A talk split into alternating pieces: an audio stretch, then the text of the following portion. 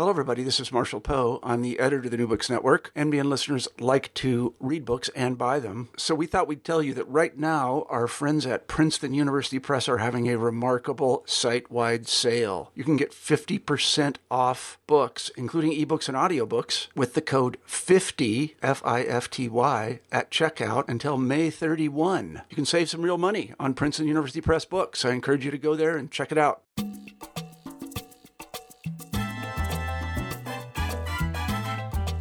Hello, and welcome to New Books in Caribbean Studies. I'm your host, Alejandra Bronfman. My very distinguished guests today are Sally and Richard Price, authors most recently of Saamaka Dreaming with Duke University Press in 2017. This remarkable book looks back on their initial encounter over 50 years ago with the Saamaka Maroons of Suriname, drawing from their research notes, memories, recordings, and photographs, and tells the story of how they learned to live with and write about the people and of the place itself and of the ways their work and the history of the place eventually became intertwined. I welcomed the opportunity to speak with both of them for this interview. Please be aware that the sound quality suffers in spots, and I apologize about that. I hope you enjoy it nonetheless. Richard, Sally, thank you so much for joining me today. Our pleasure. So, uh, this is a book about a place and a group of people that you've been working with in some way or another for 50 years. Um, can you go back to the moment when you decided that this was the place that you were going to that you were going to work in? Sure. Um, we had done a good bit of field work as anthropologists while we were students. Uh, I first in Peru when I was a sophomore at Harvard. Uh, in the summer after that, I went up in the Andes in the Vicos project that was run by Cornell University, and uh, that's when I really decided I wanted to be an anthropologist. I had taken a freshman seminar with Clyde Kluckhohn that had gotten me interested, and I went on from there. Um, after that summer, uh, I was able to get a fellowship to do a summer in Martinique uh, in a fishing village right near where we live today. And uh, the following summer, after I graduated, Sally and I got married, and we went back there to Martinique together. We spent four months there before we went to Paris for the uh, graduate study, before coming back to Harvard to finish up uh, graduate work. And during that time, and then we went to, uh, during, while we were in Paris here, we worked in Andalusia together wrote some articles about that. Each time we were writing up our work, publishing it, and uh, after the after that, we then went to Chiapas in Mexico as part of the Harvard Chiapas project and worked with Zinacanteco Indians. And it was only uh, during my first year of graduate school at Harvard when I started working with Sid Mintz, who was at MIT visiting, um, that we made the decision that what, what we really wanted to work permanently was in Afro America somewhere. And as we read more and more, it seemed to us that uh, the Maroons of Suriname were, would be the most exciting place to go and spend time. And so that's what we did. So, um, why this book now? You've written many books, articles, monographs, novels, put together exhibits. How does this book fit in with everything else that you've done? Well, we went back in our minds to the very early experiences that we had with Saamaka, which is kind of uh, a follow up to all the other things that we've been writing. And we decided to uh, dig back into our file cabinets and find the notes that we had written in between 1966 and 1968, mainly, also some from the 1970s. Um, and it was kind of mind blowing. Uh, you know, we relived the day to day experiences that we had with people uh, we'd come to be very close with.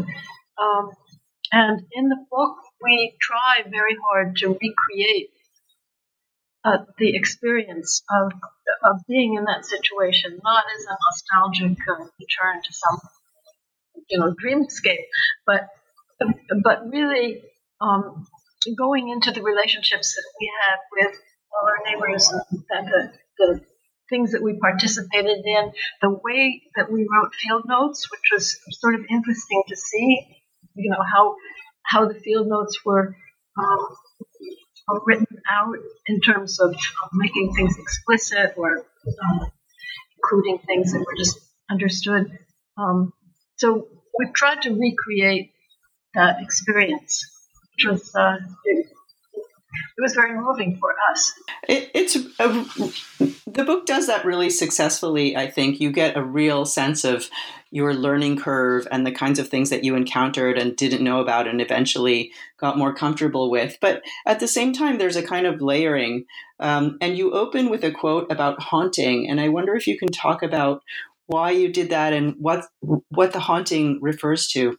Well, that that was a late uh, addition I think that uh, we have a very special relationship to this place and those years because uh, 20 years after we began our fieldwork in 1966, uh, we were expelled from the country by the dictatorship, and we've never been able to go back to that place, to that country.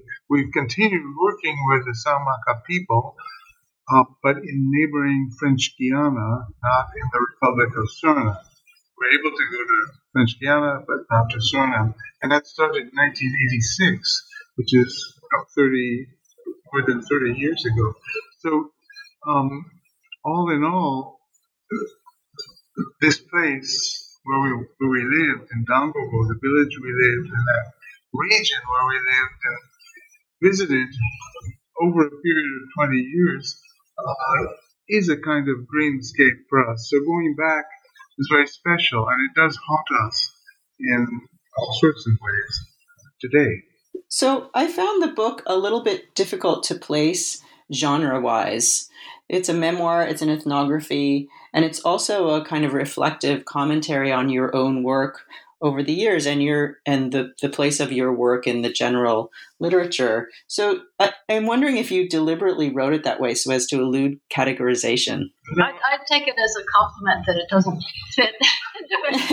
absolutely, absolutely. Category. I think uh, you know the most interesting books uh, don't. I think many of our books uh, are like that that they are across categories. The so-called novel we wrote certainly is and was taken as such.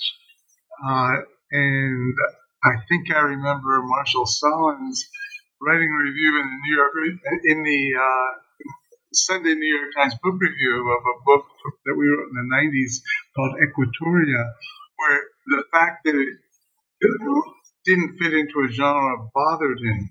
He said he felt like he was being jerked around or something like that. So we like that. We like that. There, there's a difference between uh, expectations in the United States and in France. In France, it's much stronger uh, for people to want to categorize a book. Well, is this a book of essays? Is this a, of, uh, is this a monograph, and so on? The French are really very strong in wanting to categorize like that. But I think in the United States, it's not, it's not really true. I uh, I really enjoyed it, and I feel like it gives us permission to write in a in ways that are more creative and more kind of evocative in different sorts of ways. So I I very much appreciate that. Well, we we've always tried to write, I think, in ways that uh, break genres and that are evocative in different ways, different in, in different books. Yeah. So, um, to plunge into the book a little bit, and there's, I don't think that we have time to really um, talk about all of the details of everything, but you chose to focus on uh, three individuals, Agbago, Kala, and Nai. And I wonder if you can just take some time to describe those individuals and why you chose to focus on them. Well, one reason was that you had to have some kind of focus to this um, whole society of many, many people that you're dealing with on a daily basis and so on. So um, was the uh, supreme chief of the Saamaka people. And he, uh, let's see, when we first went there, he must have been in his 80s. Um, a very dignified uh, man with a deep voice and, and a, a real authority. Um, and he essentially made the decision to allow us to to live in Saamaka. So he was very important in that and continued to have relations with him throughout their stay. Um, what he decided was that he wanted us to live in his natal village, which was a different from the village that he lived in. Um, and he arranged for us to have a house built um, right in front of the house that belonged to his older sister, who was well into her 90s, and that was Um, who we also became extremely close to. Um, and there was another, uh, so this is a sibling set the, the Supreme Chief, uh, his elder sister, and then his uh, younger brother, Captain Kala, who was the captain of the area that we lived in. And that was a different kind of relationship. Also, uh, a very strong relationship, but uh, marked by moments of, of um, contestation. And um, uh, maybe Rich should talk about him some more because he was the one who, had to. Uh, was a man uh, with whom I ate all my meals uh, under his house, often with uh, several other younger men, not younger than him, older than I. And uh, let's remember, when we started out, we were in our mid 20s. And um, he was a man who uh, was very sort of traditionally Saamaka in that he had uh, a great fear and hostility toward anyone who was an outsider, and particularly towards white people, and who were traditionally the enemy of Saamaka's. Uh, identity is built on the idea of, of, of the wars they fought against the whites for a hundred years during the late 17th and early 18th century until they made peace with the Dutch crown in the middle of the 18th century.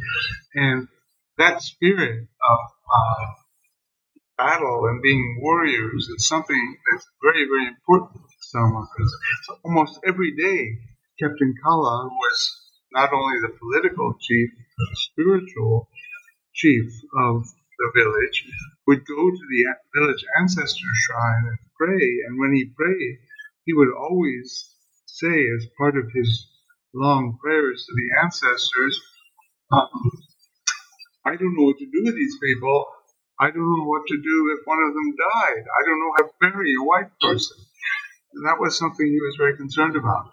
Uh, he and I had a lot of uh, difficulties here and there. On the other hand, we ate all our meals together. We chatted about everything under the sun, except those things that were prohibited to outsiders. During the 1960s, for instance, I was not allowed to ask anything about what Saamaka is called first time. That is the period of their wars, their wars against the whites. And I didn't.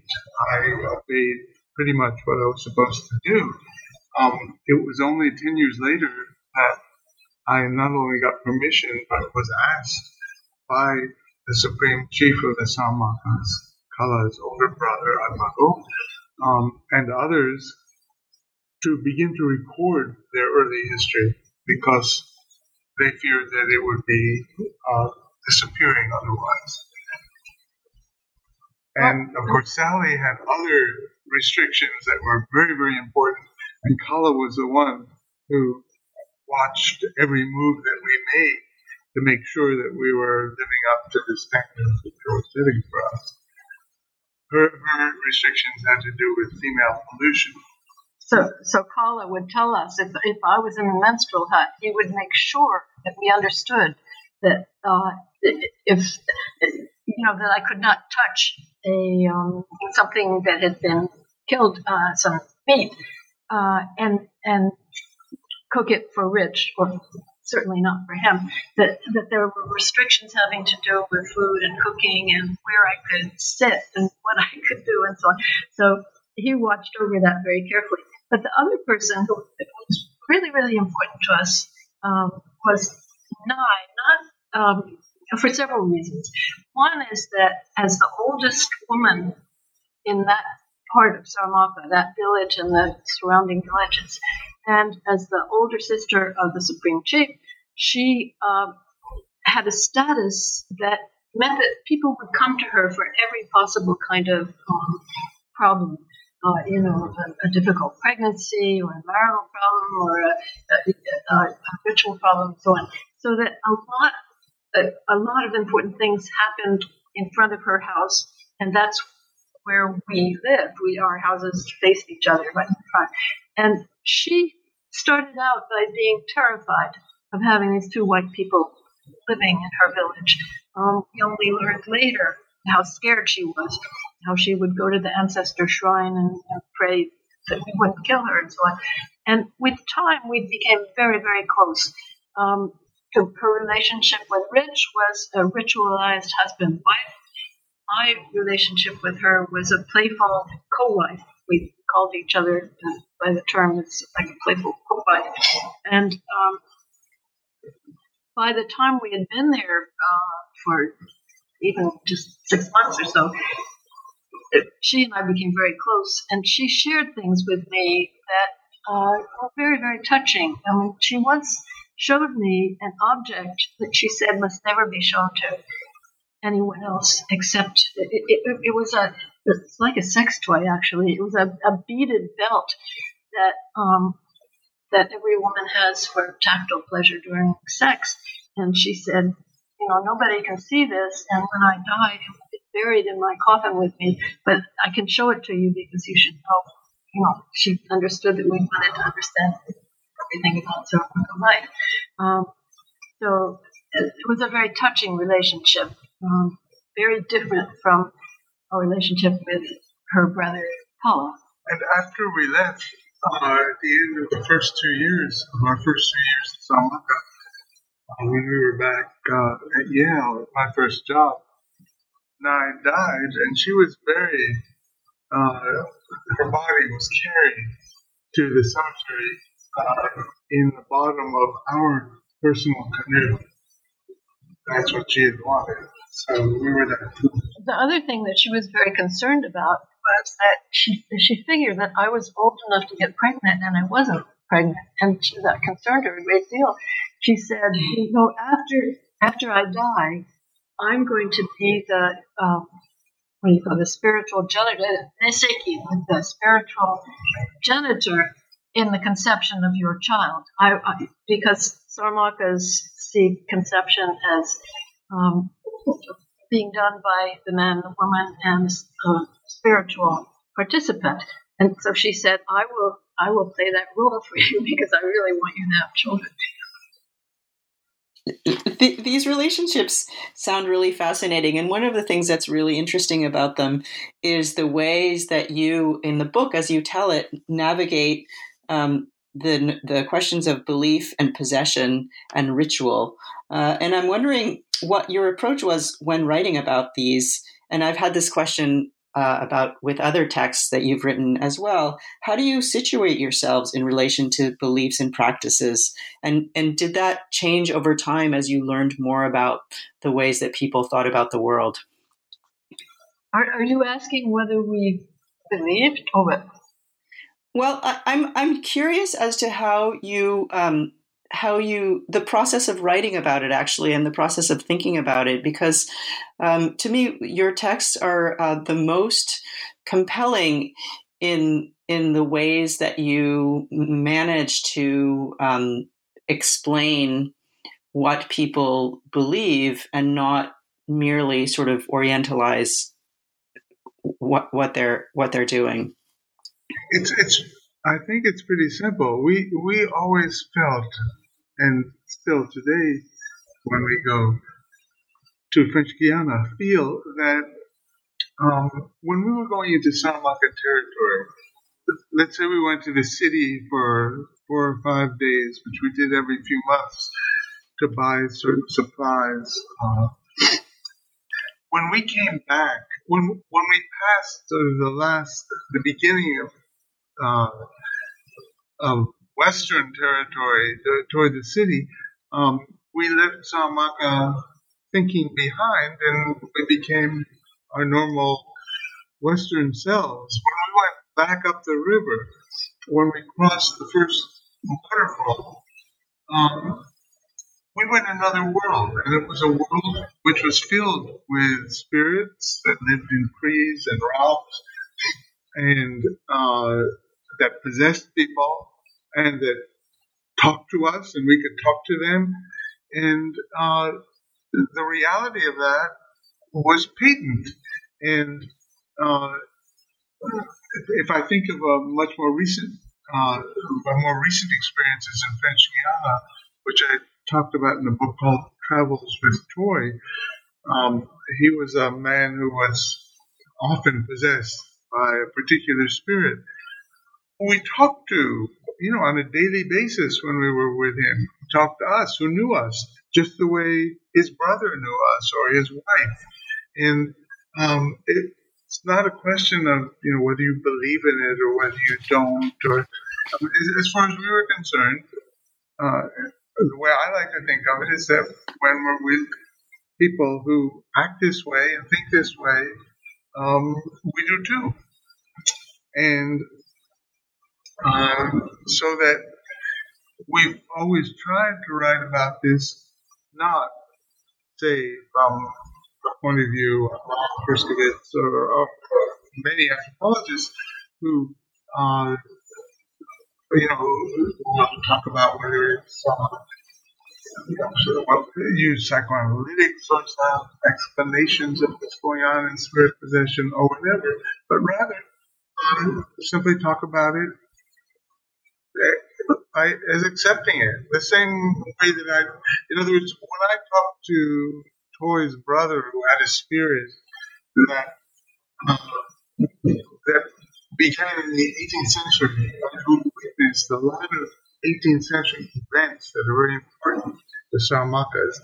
This spirit that is now in this man's head uh, witnessed you know, what happened in 1755, certain events that a lot of people have told me about and I've read about in the archives and so on. He was there and he tells me things. I can talk to him about things that happened then. And that book, I simply uh, record or transmit, translate uh, what he was telling me, what our conversations were like, because really, really interesting. Um, and I let the reader judge what the reader wants to judge about. I think that that's actually the key is that you simply well, you don't simply, it's not simple, obviously, it's very complicated, but you write about it um, rather than sort of offering a big sort of theoretical framework. It's just is, it is what it is. And, it, and that, that for me makes it very, very compelling. I think it's a kind of total acceptance. yeah. It. Yeah, that really comes through, I think, in the writing, and I think that that's that's just um, I don't know. I, am always drawn to to that to that our, our, our idea is to try to help the reader of our books um, who's somewhere else in the world and who's never had these experiences um, understand and feel something of, of, of, what it's like to talk to a particular kind of warrior god uh, who's talking about something that happened in the 18th century. Yeah. Um, rather than try to explain you know, some, you know, what might be happening, we're simply trying to uh, allow someone else to share an experience. Yeah. So another thing um, along those lines um, that that's that struck me is the way that the book moved between moments of sort of absolute quotidian detail. There are children playing, there are chores, and then suddenly there are these moments of high drama um, or tragedy or kind of explosive situations and the the ways that those are they sit together um, and they sort of juxtaposed against one another. Um, I found that fascinating.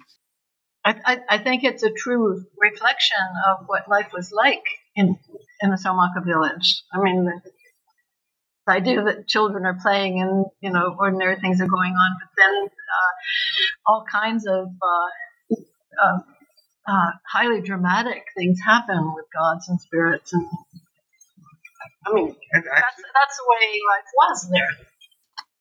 Yeah, that's that's um, that's conveyed really clearly. And another question I had actually was um, with regards to the women and the gardens.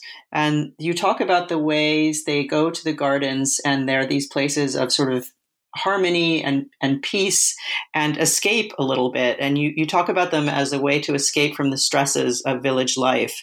And I wonder if you can talk a little bit about what those stresses were. Why was it stressful for women to be in to be living in, in or to be in these villages? Well, the social problems that there are are worked out in the villages, and when women go off to their camps, they're with uh, sisters and sisters-in-law. They're not with co-wives. They're not. They're not in the same company. They also don't really have to behave the same way that they do in villages. They, you know, they can be extremely casual in their their clothes, and they. It's also a place where there is abundant food that uh, the men come and uh, hunt in the forest and they have all their garden produce and so on. So it's a place that women feel relaxed and comfortable in. Often, when a woman uh, has her period and she's supposed to go off to the menstrual hut, she'll say, "No, I'd rather, you know, take my canoe and paddle up to my garden camp and and be there since I'm not, you know, I'm I'm." Uh, uh, in the village, I'm not allowed to do a whole lot of things. So why not go up to the the garden camp with my sisters and uh, relax? Um, it, it was uh, it's it's really beautiful to be up in a garden camp. I mean, the, the several times that that uh, we went to work, um, there's something very very special about being in the middle of the forest. Um, with with uh, all kinds of garden produce around and, and hunting and so on. It's, it's, it's a wonderful environment. and in the villages, there um, are very strong social responsibilities of different sorts at different times. Um, people interact with each other. When you wake up in the morning, normally you go and you, these are villages of say 200 people, 150 people, something like that, and uh, some are larger. But normally uh, you wake up and you go around to every other house in the village and ask people how they slept and say good morning. So everyone knows what everyone else is doing and where they've slept and how they've slept. And uh, the, of course, the, the, these are polygynous. This is a polygynous society. Men move around a lot. Uh, there's a lot of tension between co-wives. Most men, when we were there, had two or three wives. Co-wives have a lot of tension among them. That all takes place in the villages, um, as, as Sally suggested. Um, there are ritual obligations. Um, when almost every day someone is sick, there's there's some series of problems. There are deaths. There are all sorts of uh, bad things happening, and for that, people get together and they go to the ancestor shrine in little groups, and they have obligations to pray together and to do rituals together in order to make things right again, to cure people, uh, to fix something uh, in the spirit world that's been disturbed, and so on. To do divination together of one sort or another, to find out the reason why so and so has a toothache, and then do something about it. So there are always things to do in the village. Um, and And those aren't things that are um, taken care of in the garden camps. They were really just in the villages. So it, it sounds it's it's such a fascinating rendition of a life that's sort of that's very dense and very busy and almost performative in that in that way. And the and the camps are these places of escape where none of none of those obligations um, apply. And the fact that they can go back and forth I don't know I, I found that really really fascinating Um, so towards the end, the book becomes quite reflective, and you you talk about your decision not to go back in, in response to threats from the military government, but also the ways that the writing um, emerged from that, and the ways that you continued to do field work. Uh, and I'm wondering, uh, at the end, you also talk about the way um, you've become intertwined with the telling of the place. So now the the stories that you tell are also um, have become part of the history, and vice versa. Um, so, and I'm wondering if if that's what you imagined 50 odd years ago when you first started working there. No, I think we had no idea, uh, you know, 50 years ago what was going to happen with, with our lives or theirs. But one uh, situation that we find ourselves in now, which I, I think we would never have predicted, is that we are becoming a resource for the children of Saamakas who have moved to French Guiana and have grown up speaking Samarmakan but not living in, you know, not experiencing the life of villages as we did in the 60s. And who sometimes even email us with questions about uh, certain kinds of, um, you know, life rights or um, what was it like when this and that and the other thing. Um, high school students will uh, will get in touch with us and say they want to understand certain things about what life was like because it's their heritage, but they're they have never lived it. I mean, these are people who have grown up in, in the towns of French Guiana who have sometimes visited a few times to the villages on the river and feel that that's their identity, but they don't really, they haven't lived it, they don't know it, and uh, they turn to us sometimes to ask the questions that they have in mind. It's, it's a funny kind of relationship. Um, it's one of the reasons that during the last 20 years or so, um, we have worked to have oh, probably a dozen of our books translated into French because about a third of Saamakas now live in French Guiana. The kids all go to French schools, they speak French, and uh, those that are interested read. So uh, having our books in French for that educated Saamaka population um, is important to us. And it's from those younger people that we get lots of questions on Facebook and by email. Um, we also ended up uh, translating two of our books into the Saamaka language. They're the first books ever published in Saamaka. And um, one was uh, is a translation of my early book, First Time, about Saamaka early history, the wars against the whites, which the Saamaka people asked us to translate. And uh, the Saamaka people bought 3,000 copies of that book and distributed uh, in their schools and in their villages. So that made us feel very good about being able to give something back. And it was so much fun to do that we decided to do a second book, which was a book called Two Evenings in Saamaka, uh, a book of folk tales.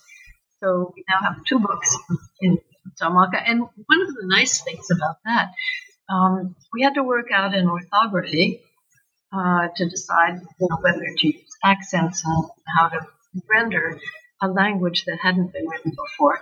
And uh, we came up with something that uh, can read. They, um, they have no trouble reading it. So uh, it's very accessible. It's, and it's also an orthography that can, because it doesn't have any accents, uh, it can be used on Facebook or any other social media. And some authors are now using that a good bit. So that makes us feel good. So it's a story of the production and circulation of all kinds of knowledge through all kinds of media and including written and oral language. I mean, it's really a it's much more than than writing books what you guys are doing, I think. Yeah, it's all and another uh, piece of it has to do with photographs and drawings um, because younger Saamakas are well known for their artistry, their uh, visual arts, and men are wood carvers, and women do all sorts of fancy sewing. And our book, starting, I guess, with a big catalog that we did in 1980 of an exhibit, uh, African American Arts of the Suriname Rainforest, Afro American Arts of the Suriname Rainforest that California put out. Um, was we gave lots of copies of that to to Saamakas, and there are now the grandchildren of the carvers who are represented in that book who use that book as a kind of model of inspiration for the carvings that they do in French Guiana today, which they sell to tourists. So, um, and the, the pictures that we published in various books, the art, are also used. Uh, were also used by a forger, for instance. That's the guy we wrote a novel about The Enigma Variations that Harvard published. That had to do with images that we had published and which were then taken over by a Frenchman who decided to forge Saamaka art and sell it. And We've always been really struck by the fact that you have no control over what's done with your books once you write them, that they go out and used in different ways. There's, there's one example where uh, we published a picture of a textile, I guess it was a shoulder cape, patchwork textile, um, and we are all, always careful to put the name of the person who sewed it and so on. In this case, it was uh, sewn by a woman named Pepina. And uh, recently discovered um, an artist in the Netherlands who is doing what he calls a Pepina series, and it's uh, paintings. It's a it's a wall. There's a wall painting. There, you know, he's done it in different forms, and they're all called after the name of this woman from the early 20th century, whose uh, shoulder cape uh, appeared in one of our books, which he kind of latched onto and made the subject of a whole series of artworks. so you can't predict. Yeah. Um, uh, one last question about that. Have you um, received responses about the book from people in it who are still alive? I think um, you mentioned that there are a few. No, um, we don't know that anyone in Suriname has read the book or has a way of getting the book. There's only one bookstore in Suriname, and uh, though we've tried very hard to get the book in there,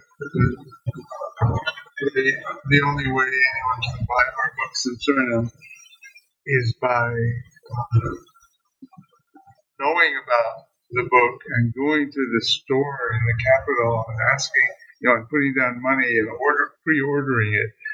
Um, we know that with our books in French, and people, some um, sometimes when someone's going over into French Guiana, which often happens with it's only three hours away on a road and quick canoe ride, when a song is going over, someone who can read might say, Will you get me a copy of such and such a book?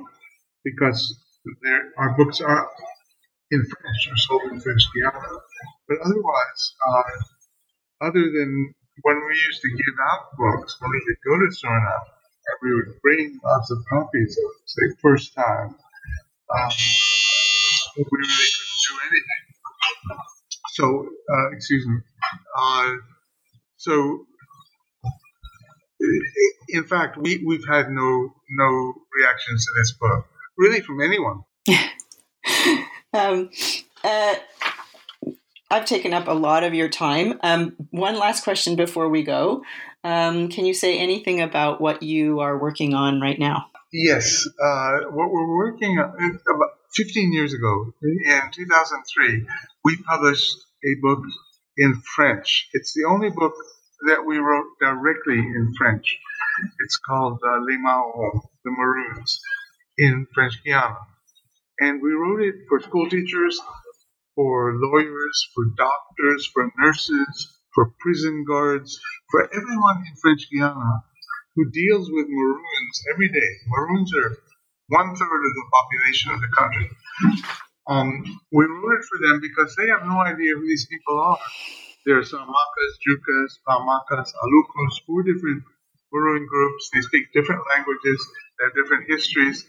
They're quite different one from another. But from a French point of view, or French Creole point of view, they're just a bunch of, you know, primitive uh, black people. And so we wrote this book for them uh, in order to talk about the history of each of these groups in French Guiana and uh, the different languages they speak and different sort of employment niches they have in the country and so on.